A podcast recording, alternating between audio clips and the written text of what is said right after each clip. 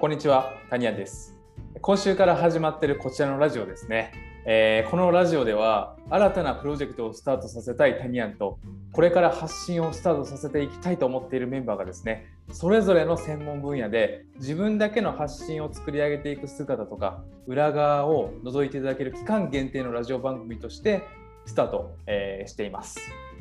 ま、月曜日いちごちゃん火曜日さおりん水曜日のぞみさんとえ続いてるんですけども、え、今回4人目のメンバーをま紹介していこうと思ってるんですけどその前にねどうしてこのラジオを、え作ったのかっていうと、え僕はですね RFBNEXT という情報発信サロンをやってるんですけど、えそこで情報発信を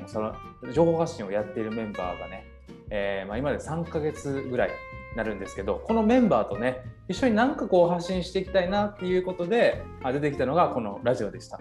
ということでね、えー、今回4人目のメンバーを早速紹介していきたいなと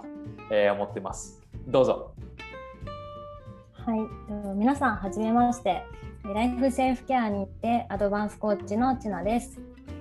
私は小学4年生と2年生の子供の育児に追われながら BUYMA もしています。よろしくお願いします。よろしくお願いします。いやお願いします。昨日ですかね、あのコーチの取得無事にやったということで今からガンガンねこのコーチのことを発信していくと思うんですけど、まあ、その話もね、まあ、ちなちゃんのイメージってこう、まあ、多分聞いてる方って、まあ、 BUYMA とかのイメージとかね、まあ、そういったことのイメージの方多いと思うんですけどなんでコーチだったんかっていうコーチになったのかっていうところも含めてあのお話してってもらえたらなと思うんですけど。はいと私は BUYMA を5年ぐらいやっているんですが最高益を出した後もなんとなく続けていてで商品が売れると嬉しいことは嬉しかったんですがなんか違うっていう違和感を感じながらやっていったんですね。で本当は他のことをやりたいっていう自分がいるのにそこから目を背けて BUYMA をずっとやっていました。でそんな感じで毎日モヤモヤした気持ちを抱えながら生活していく中でインスタを見ていたらすごいおしゃれな方を見つけたのでフォローしたんですけどでその方のインスタを見るとコーチングっていうのをお仕事にされているのを知ってでブログを読んだりしてブログの内容にすごく共感してでその時にあ私って今まで自分の気持ちに嘘ついてたなとかめっちゃ感情入れる時あるなってすごい思って今まで感情に蓋をしていたことに気づいたんですね。でまずは自分の心を見直していきたいと思ったのが始まりです。でそれで私はバイマンを始めた理由も時間と場所に縛られないっていうことと在宅でできるっていうのが大きなポイントだったのでそこは外せなくって